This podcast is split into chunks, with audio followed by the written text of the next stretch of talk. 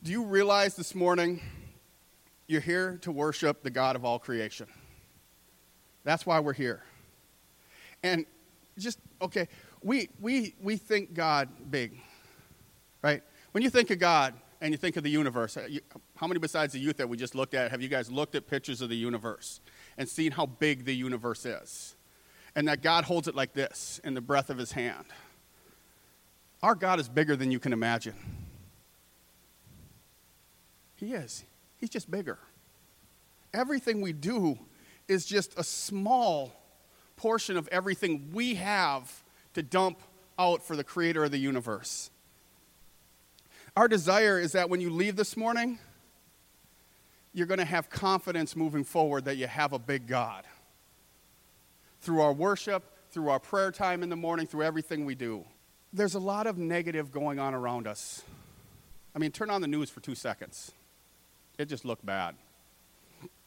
We have an enemy who's trying to divide us. Remember, that's his whole job to lie, cheat, steal, kill, and destroy. We have, we have a bunch of people who are trying to dif- divide us as a country. And that's not the, the God I read about in the Bible. He was a unifier, He brought people together under the umbrella of Jesus Christ. And so, what I want to do this morning, by the time we're done this morning, is I want you to know who you are in Christ. So, when you leave here, you can love those who are different than you.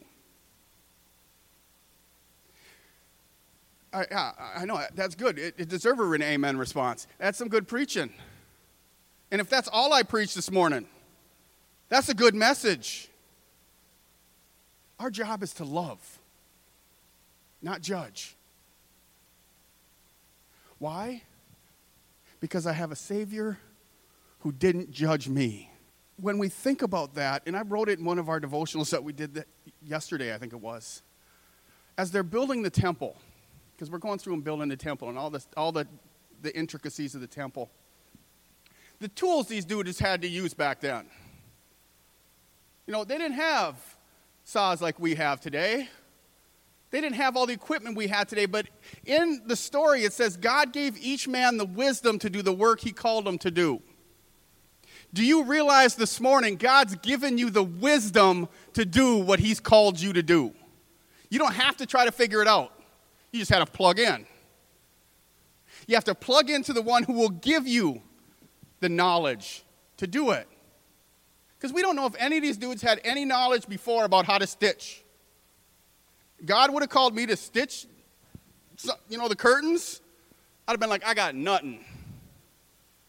But God says, I called you, I'll give you the wisdom to do it. We got to live there with the knowledge that we all will think ourselves not worthy, or we should, but it's God who calls you. Your life this morning, understand, is a miracle. You're not here by accident. The creator of the universe knows your name. He knows every hair on your head. He's intricate enough to fashion together trillions of cells and yet he's personable enough that he wants to sit with you and spend time with you. How many of you guys think about that stuff? Again, maybe I slept too much last night. I went in bed early last night because God spoke the universe into existence, and this is what's running through my head. God just said, Let there be light. And what happened? There was light. And then he separated the water from the land. What happened? The water listened and he called you by name. Do you believe that this morning? Do you believe he called you by name? The first verse that I'm going to put up here on the screen. But Ephesians 1 4 says, For he chose us in him before the foundation of the world. How many of you guys have ever pondered that statement? Last week we talked about some of the, you know, real quickly, why we do what we do. We've been called to serve. God said, I came to seek and save the lost and serve and not be served. So we've been called. When Jesus saved us, he, he saved us for service, for servanthood. He didn't save us to make us special. We are special. That's why He called us. He created us from the beginning to serve. I mean, you go back to the Garden of Eden. He said, Take care of the land, take care of the trees, take care of the animals. He created us to take care of things. And He calls us to take care of each other. And so He created us to serve, He called us to serve, and then He gave us the power to serve when He left and gave us the Holy Spirit. Because He knew the job was too big to do on our own. We cannot, and we talked about this last week, there are some people we just cannot love on our own. There are some people that just annoy you. But with the power of the Holy Spirit living through me, I can love them. And that's the only way. And so when we start to understand that as a church, we're, we're, we're a body. Okay, remember we read the verse in Romans last week that talked about how the body of Christ all works together, how everyone's important. Not one person is any less than another person. The, you know, the fact none of this would happen if the people didn't come in Sunday morning and help set up. Now, does set up mean we're doing, we're doing church? No. Setup means we have an awesome God and we want to put our best foot forward. That's all it means. But without people coming out here, without people praying for this, without you guys showing up and walking through the door Sunday morning, the body would be lacking. And so we need to, last week we talked about the importance of every member. Today, I want to look at the, your unique design in the body. How, why God called all of us to be different. We all fit in somewhere. I've always, since I've gotten saved, and I know this isn't normal, because I'm not normal, but since I've gotten saved, I've always prayed, What do you want me to do, God? Not God, what's your will for my life? I did this really old study, and if you've never done it, go through it Experience in Worship by Henry Blackaby. It's an old study, and he talks about a, a, a, story of some of the stuff they went through and how a lot of us will pray that prayer of God, what's your will for my life? And he, he poses the question of what if we turn that prayer and say, God, what's your will? I'll change your life. I'll change my life to match it. God has a will for your life, but it's His will, it's not your life. We flip it and think it's about our story, and God, what can I do? And it's about God, what are you doing? I can do that. Because then He gives me the wisdom and the knowledge to do it.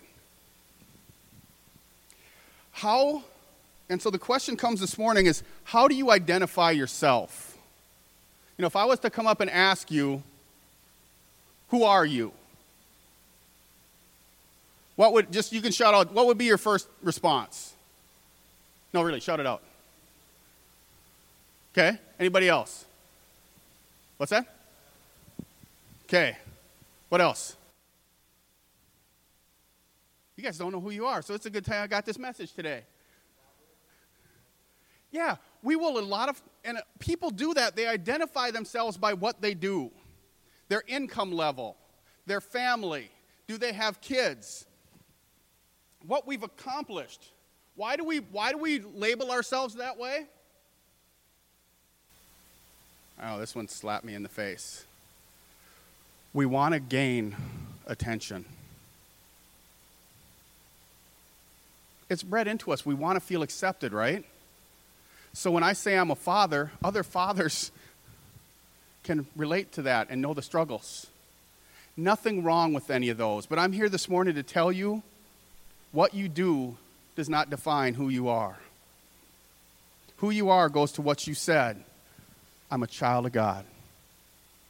I'm royalty. He called me royalty, so. He says, You're a royal priesthood in 1 Peter, chosen. So, this morning, my prayer for this message is that you guys will walk out of here understanding that what you do is not who you are. And what you don't do is not who you are. Because we'll let our regrets define us as well, won't we? And by that theory, if I lived that way myself, I'm an alcoholic abuser because that's my past. Do you think, of, as a father or a mother, would you want your kids describing themselves by their mistakes? No, it breaks our heart, don't it? Then what do you think a heavenly father who's perfect when we do it to ourselves, how that breaks his heart? Because he sees so much more in, in us than we see in ourselves. Remember, God is bigger than anything we can imagine. Well, his love for us is also greater than anything we can imagine. And when we break his heart by putting down his child, what does that do to a father? And it relates just as much to the church. When we, as a body, put down the body, what does that do to Jesus, who's the head? I read this book, Letters to the Church by Francis Chan. And he came to that realization. We spend a lot of time beating up on other denominations, don't we? How they're not this enough and that enough and cool enough and and he reads in that book and it stuck in my head how dare I think I can speak against the body of Christ? Who do I think I am? God's called me to follow him. He didn't call me to tell other people what they're doing wrong. Even if I don't agree with it, even if it's not wrong. It doesn't agree with me, so it must be wrong, right? How many guys judge people like that? They don't act like you, then they must be wrong. I don't read that in my Bible.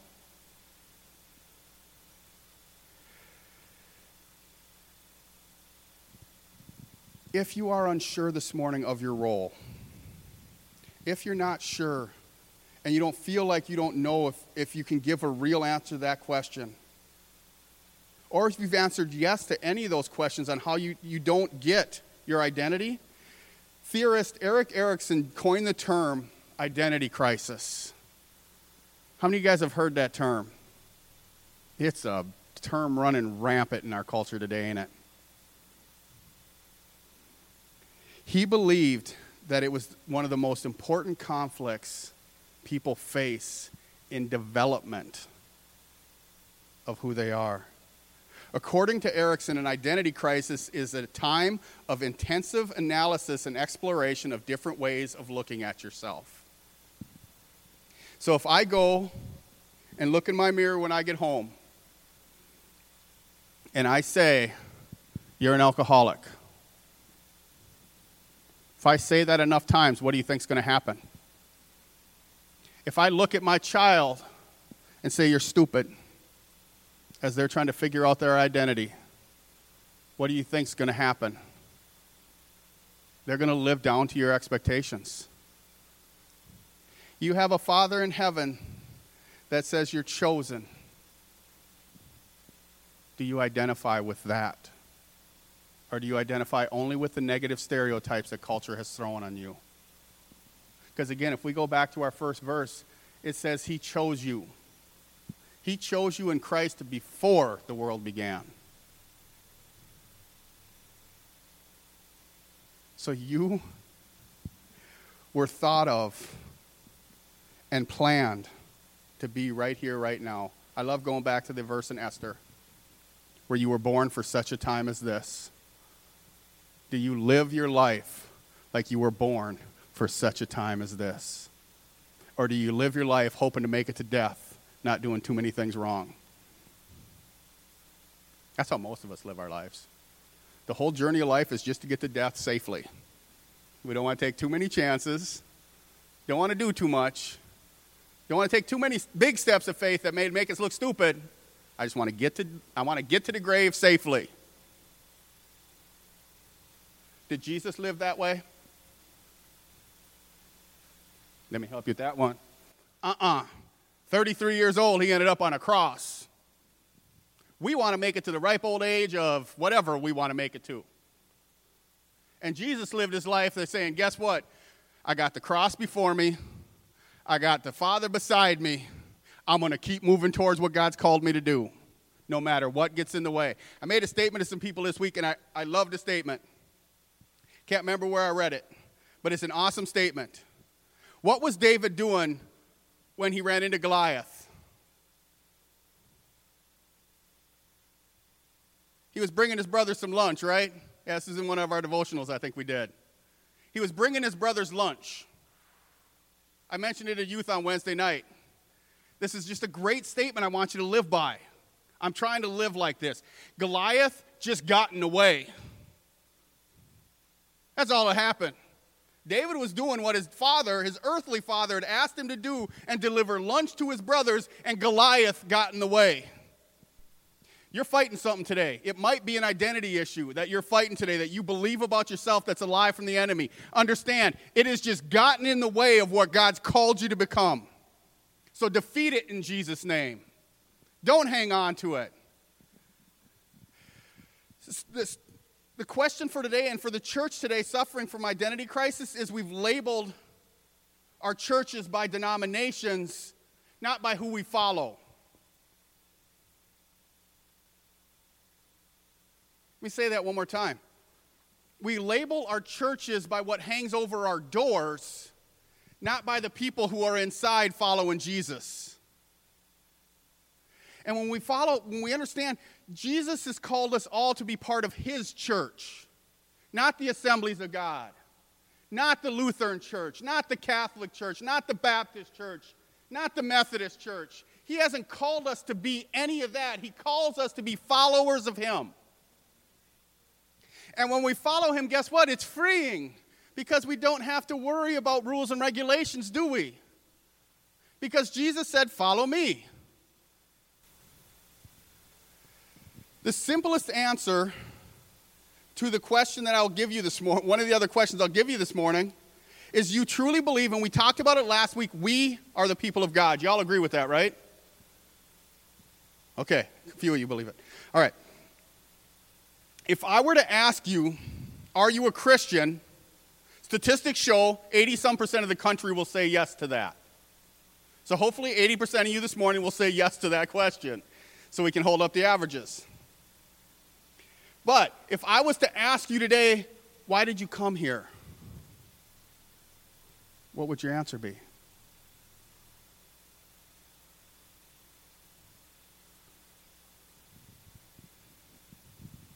How many of you would answer because this is my church? How many of you would answer because this is what I'm supposed to do? That's the simple answer. This isn't your church, my church. It's God's church.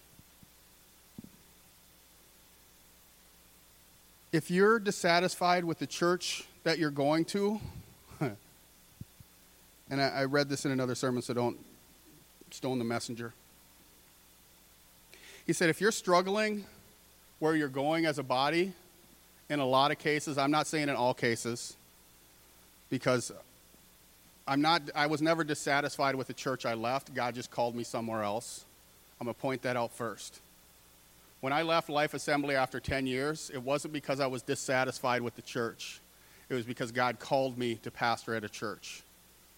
When I left that church, it wasn't because I was dissatisfied with the church. It was I was seeking for what God had next. And if he would have called me to stay there, I would have stayed there. But what this guy says in this is the problem isn't so much you're dissatisfied with the church when in reality you're suffering from an identity crisis because it reveals that you are one, the one with the problem because you, Christian, are the church. Let me say it one more time. If you're dissatisfied with the church, you're probably dissatisfied with yourself because you are the church. Now, that was a hard pill, and I had to look back on my stuff and say, okay, was I ever dissatisfied with myself when I did something?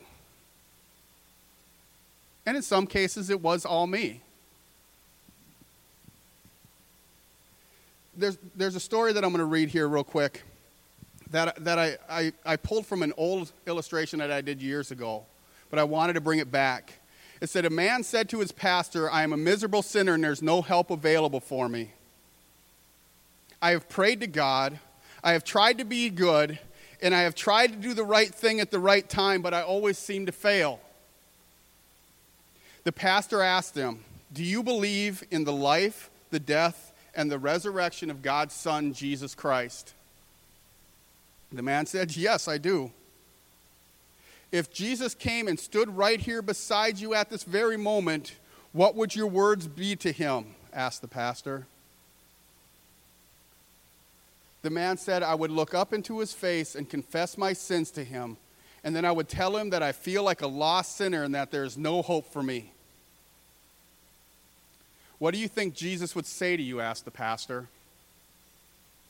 The man thought for a few moments, and then a change came upon his face. The change went from a look of worry to a look of peace and tranquility. And the man replied, Jesus would say, I have forgiven you all your sins. You are under no condemnation. You are set free. That's the life we get to live. A lot of people see God as a God who's sitting in heaven waiting to punish us. Waiting, you know, he's that like that Zeus. He's sitting up in heaven waiting for you to screw up to throw that lightning bolt. That's not the God we serve. Now, we have a God who's going to judge. We do. I believe the God of the Old Testament and the New Testament. But I don't believe he's sitting there waiting to punish us. I believe he's sitting there waiting to love us like that. The picture of the father of the prodigal son, who's got his eyes over the horizon just waiting to see his son coming home.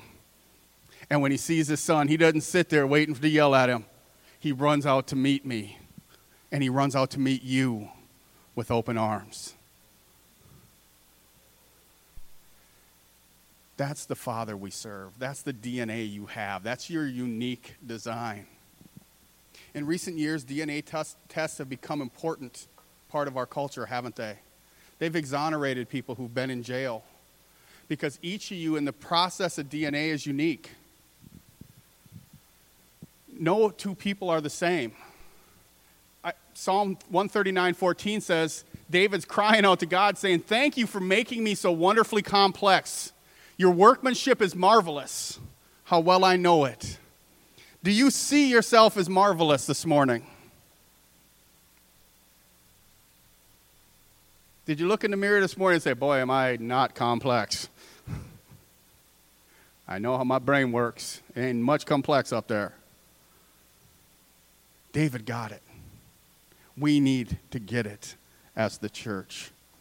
The body of Christ is put together in a complex way, an intricate way that only a Father in heaven could design to work the way it works.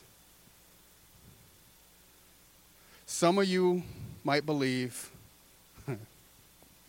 oh, really, God. Some of you believe that human being is a result of an evolutionary process. I, I, I, I'm not here to argue that. I'm truly not. The marvel of the human body declares the greatness of our God. And that's just what I believe. And ain't nothing going to change that. I've seen the intricacies of a child and how it's formed in the womb working in healthcare, and how we can't explain why one cell splits into two and then into four.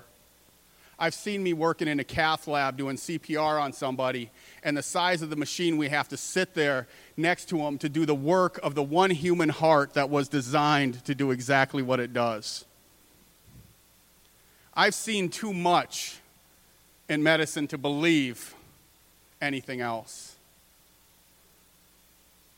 But I'm not asking you to agree with me scientifically. I'm asking you to agree with me that we have a God who loves us and created you for such a time as this to do the work He's called you to do. How many of you, t- uh, teachers, I'm willing to bet, might have heard this before this, this excuse? My parents didn't plan me. I'm here to tell you this morning you were planned. God planned you before the foundation of the world in Him. There is no accidents in children. God's always been in control, He's never given it up. And when He created you, He saw greatness. We use that as an excuse to not take responsibility for why we haven't become who we're supposed to be. Nobody's here by accident. Even though some of you, whether you're listening online or you're listening here, feel like you were a mistake, you were an accident, nothing in your life has ever worked out, you are no surprise to God. I love the story as I think about it. And I'm going to give you seven things to end off here with this morning. I love the stories going back, and we've talked about it many times, and I just giggle at it every time, so you guys get to hear it every time I giggle about it. Adam and Eve cruising around the garden. They eat the apple. What happens? Adam blames the woman, the woman blames the serpent, and so on and so on. So all the history is somebody else's fault. It's never my fault. You know, my parents didn't plan me, so that's why I'm the person I am today. God's never given up control. What do they do? They wrap themselves in some fig leaves and go hide. They're playing hide and seek with the creator of the universe. All right? God's walking around. Adam, hey, dude, where are you? Okay, that's my God. God might not say dude in your world. It's okay. And they holler out. Do you honestly think God lost them? Do you honestly think there's anything you've done in your life that God didn't know about? You didn't surprise him. So understand, he still loves you. He's going to love you no matter what you do, no matter what you don't do. No matter the mistakes you make, no matter about the right things you do. You cannot make God love you anymore because he's love. And so you can keep using your past as an excuse to not step into the glory God's called you to. Or you can brush off your past, dust yourself off, get yourself up, step out. Guess what? You're going to make another mistake, but the Father's going to continue to love you. Because that's what a father does, is he loves. And now as us as fathers, as Jesus talked about, know how to give our, good, our kids good gifts, even when they don't deserve it how much more is a heavenly Father going to give you the good gifts that He has for you, even though we don't deserve them? That's the DNA we have. That's the DNA of the body. It's the DNA of Jesus Christ. If I rest securely in who I am in Christ, my identity is forged in forgiveness. It's forged in the fire of grace and mercy. It's not forged in Mount Doom. That's for you people to understand the Rings type stuff. It's all good. It's, it, it was never formed to be defeated. You were formed to be more than a conqueror. So as we finish up this morning, the first psalm, Psalm 136, 19, or 139, 16 that I already read, it says, you, you saw me before I was born. Every day my life was recorded in your book. Every moment was laid out be- before a single day has passed. So when you're struggling with your identity, I want you to take these seven promises from God and say, This is what you say about me. The second one is guess what? He chose you. We didn't choose him. In fact, John 15, 16 says that. Jesus said, You didn't choose me, I chose you. I appointed you to go and produce lasting fruit so that the Father will give you whatever you ask for in my name. So when you think you're not good enough, you're chosen. You're like that, that kid that always gets picked last in the game growing up because you have no abilities. It's like Michael Jordan walking in and saying, I want you to be on my team today. And you'd be like, dude, I can't play basketball. You heard white man can't jump. He said, Nah, I still want you. That's what the Father's done to each and every one of you. He said, I don't care where you've been, what you've done, I want you. You're on my team. He chose you. Third one is guess what? He saved you. Because we couldn't save ourselves. Titus 3, 4, and 5 says, But, I don't have time to go into what, the, what came before that, but if there's a but in there, it's important. You a but or a therefore when you're reading your Bible? Pay attention. God's about to reveal something. And here he reveals when God, our Savior, revealed his kindness and love, he saved us not because of the righteous things we had done, but because of his mercy. He washed away our sins, giving us a new birth and new life with the Holy Spirit. So he saved us for what? To go serve. Fourth one. After he saves you, what does he do? I put he sanctified you, but I figure I better set apart because that probably make more sense to all you people.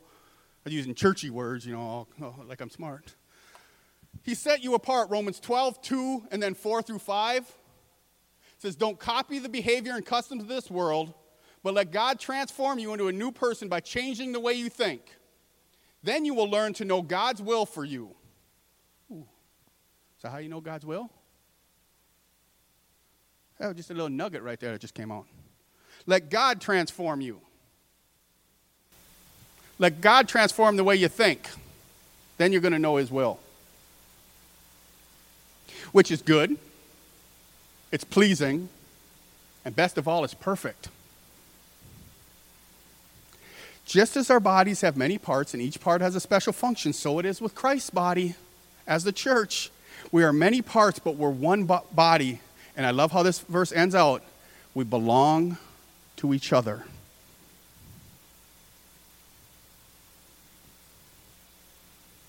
When we see the church that way, all of a sudden we start changing how we treat the church. He has plans for you. Ephesians 2:10 says for we are God's masterpiece. He has created us anew in Christ Jesus so we can do the things he planned for us long ago. So you're struggling, just read the first part of that. I'm his masterpiece. I looked in the mirror this morning. I got the shower, my face all messed up when I woke up this morning, hair all over the place. And guess what? I'm his masterpiece. It might be a Van Gogh or whoever made that weird painting stuff.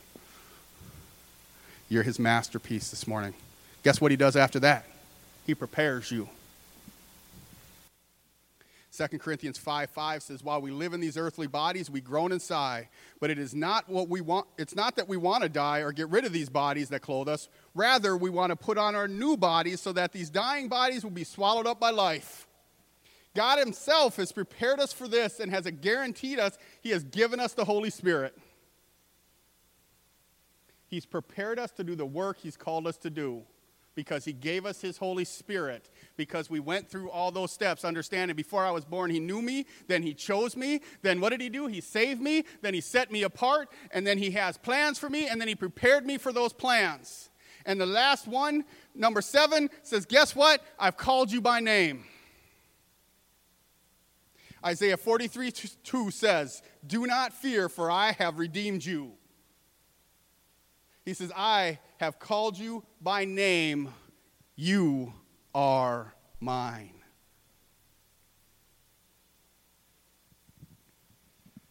Today, we're going to take hold of our new identity. It's no longer, I'm going to look in the mirror and say, I'm not worthy. We're going to say with all confidence, I am who God says I am. Our ego is going to lie to us. The enemy's going to give us a hard time and say we can't do it. And guess what? We're going to say, shh, I don't know if I can say this, bite me. I'm his. We're in a battle this morning. The niceties are done. We fight spiritual battles with armor. It's called the armor of God.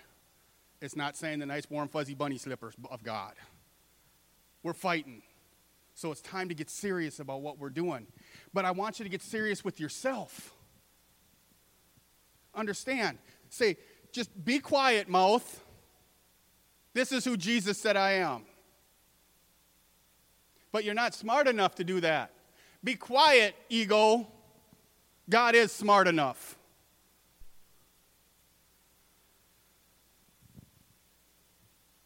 Your flesh is going to rant and rave. You're going to be told you're an accident.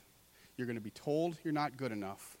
But we take authority by taking captive every thought under Christ. That's what the word says, right?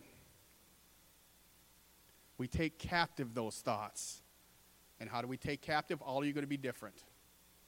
Some of you might be able to sit there quietly and take them captive. That's not my personality. I'm going to get up and fight. Why do I like that song, Take Back? Because it's a battle cry of saying, guess what? I'm going to take it back. If I have to take it back with Jesus by force, we're going to take it back. Because the Bible never says we're on the defensive as a church and we need to protect us. It's saying the gates of hell cannot stand against the church. And guess what? We're going to plunder, we're going to pillage the depths of hell to populate heaven because we're going to put on the armor of God because we belong to the creator of the universe, and that's who he says I am. I don't care what the world says about me. So this morning I'm going to have you all stand up and I'm going to have you guys repeat after me.